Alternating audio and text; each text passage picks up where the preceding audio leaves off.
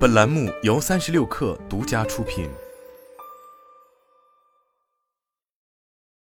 本文来自三亿生活。众所周知，对于如今的智能手机市场来说，高像素早已不再是什么显见的产品特质。且不说那些相对少见、搭载两亿像素 CMOS 的机型，至少配备有四千八百万、五千万和六千四百万像素传感器的手机，用满地走来形容，显然是一点都不过分。当然，稍有经验的玩家会知道，在一定的范围内，手机的像素并非越高就越好。比如说，绝大多数五千万像素的手机 CMOS 传感器，往往会比六千四百万像素的成像表现更好一些。除此之外，可能还有一些用户会去尽量避免购买仅有一枚摄像头是高像素，而其他几枚摄像头像素都极低的机型，因为这类产品的影像设计往往有凑数嫌疑。也就是说，那几颗低像素副摄基本派不上太多用处，以为自己买了多摄，但实际上仅有后置主摄相对有用。而且敢这么设计的机型，唯一一枚有用的主摄通常也强不到哪里去。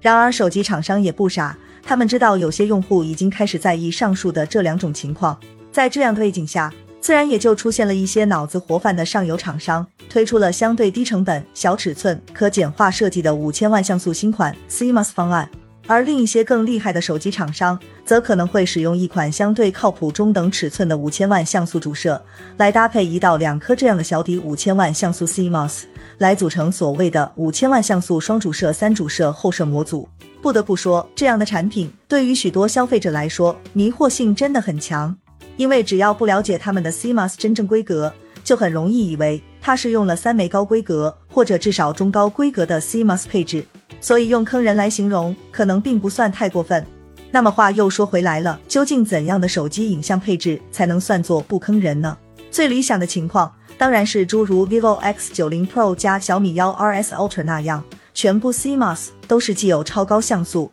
又是超大底大底或至少重大底的组合。但除此之外，其实还有一种情况也不赖，那就是像最近刚刚被曝光的索尼 Xperia EV 那样。所有 CMOS 全部都仅有幺二零万像素，但所有 CMOS 的底都比上代机型大了不止一圈的设计。可以看到，在目前曝光的 Xperia EV 规格中，即便是是最小的一枚一千两百万像素传感器，尺寸也达到了一二九英寸，而最大的一枚一千两百万像素传感器甚至高达一一四英寸。这是什么概念呢？要知道，现在市面上许多机型使用的五千万像素 CMOS。传感器尺寸也不过仅一二七六英寸，也就是说，就算是 Xperia EV 后摄模组中最差的一枚副摄，单像素感光面积也有那些低端五千万像素方案的近四倍大。显然，这就让人对其实际的成像表现以及成像速度有了更多的期待。然而，站在市场宣传的角度来说，我们几乎可以笃定。